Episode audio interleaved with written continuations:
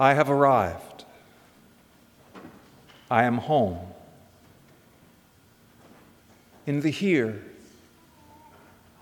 and the now. I am solid. I am free. In the ultimate, I dwell. This meditation verse, or Gatha, is by Vietnamese peace activist and Zen master Thich Nhat Hanh.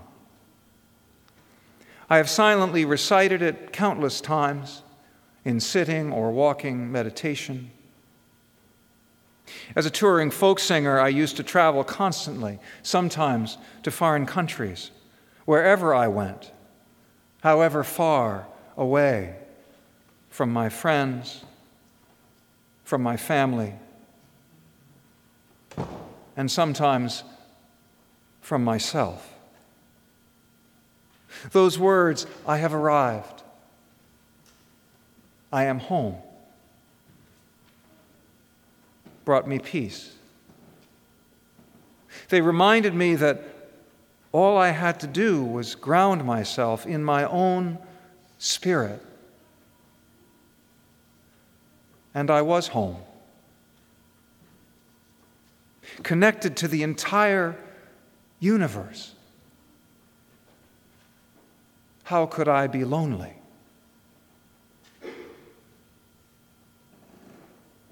I have arrived. I am home. In the here, in the now. I am solid. I am free. In the ultimate, I dwell. I last saw Thich Nhat Hanh nearly four years ago when he addressed a capacity crowd of over 2,000 at the Boston Opera House. In the lobby, several brown robed monks stood at a table selling parchments with his verses and sayings. A small sign explained that all proceeds would benefit a school for Vietnamese refugees. One of the parchments read, I have arrived. I am home. Approaching one of the monks, I asked, The sign says calligraphy by Thich Nhat Hanh. You don't mean he personally lettered all these parchments, do you? The monk assured me he had. Astonished, I asked, When did he have time? He spent several hours last night making them, the monk replied. They weren't cheap. As I recall, the unframed parchments were offered at $175 and $250, depending on the size. Given the Buddhist emphasis on non attachment to material things and the illusory nature of the self, I felt a little ridiculous, even hypocritical, coveting what might be considered a glorified autograph by my esteemed teacher. But it was for a good cause. I knew that Thich Nhat Hanh, then 80 years old, would not live forever. And so I bought the parchment, had it framed, and hung it in my office at First Church Unitarian in Littleton, Massachusetts, as it now hangs in my office here. In March of 2008, after First Parish in Cambridge called me as senior minister, I announced to my Littleton congregation that after nine years of ministry there, I'd be leaving. Soon afterward, a congregant came to see me in my office. She wished me well, but she was clearly miffed that I was abandoning Littleton for Cambridge.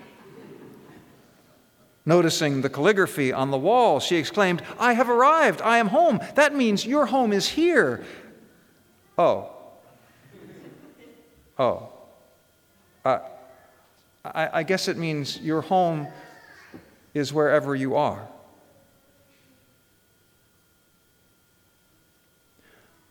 All of us know the pain of parting. All but the very youngest of us have lost friends or family or lovers to change or distance or death. Yet they remain alive and present in us. They may even be calling us right now.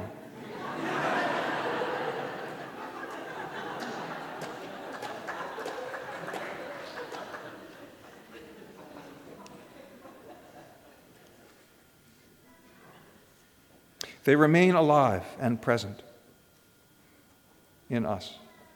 Thich Nhat Hanh recalls that after his mother died, he suffered bitterly for a year. But one night, he writes, in the highlands of Vietnam, I dreamed of my mother.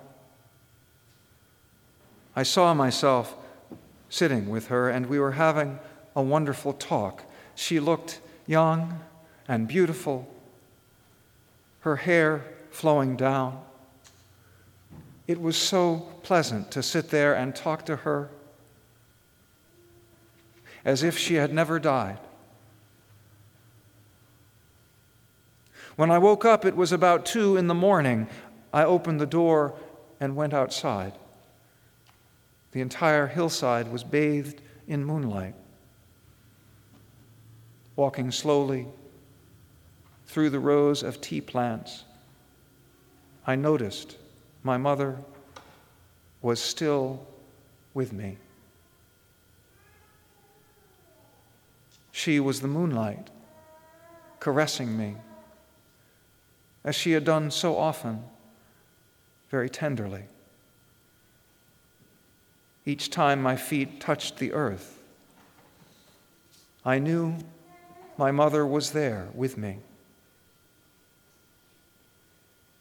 I knew this body was not mine alone, but a living continuation of my mother and father and my grandparents and great grandparents. Those feet that I saw as my feet were actually our feet.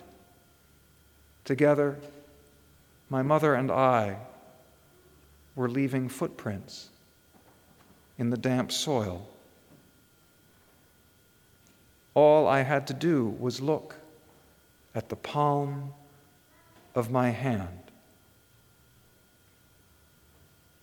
feel the breeze on my face or the earth under my feet, to remember that my mother is always with me, available at any time.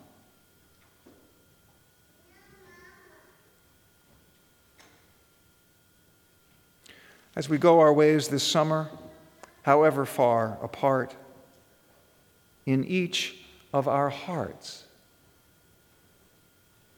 abide all of us.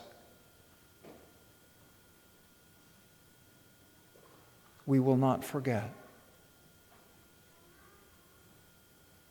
We are never alone.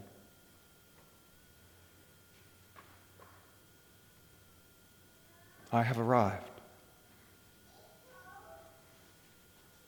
I am home.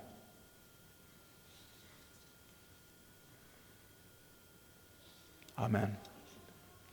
And blessed be.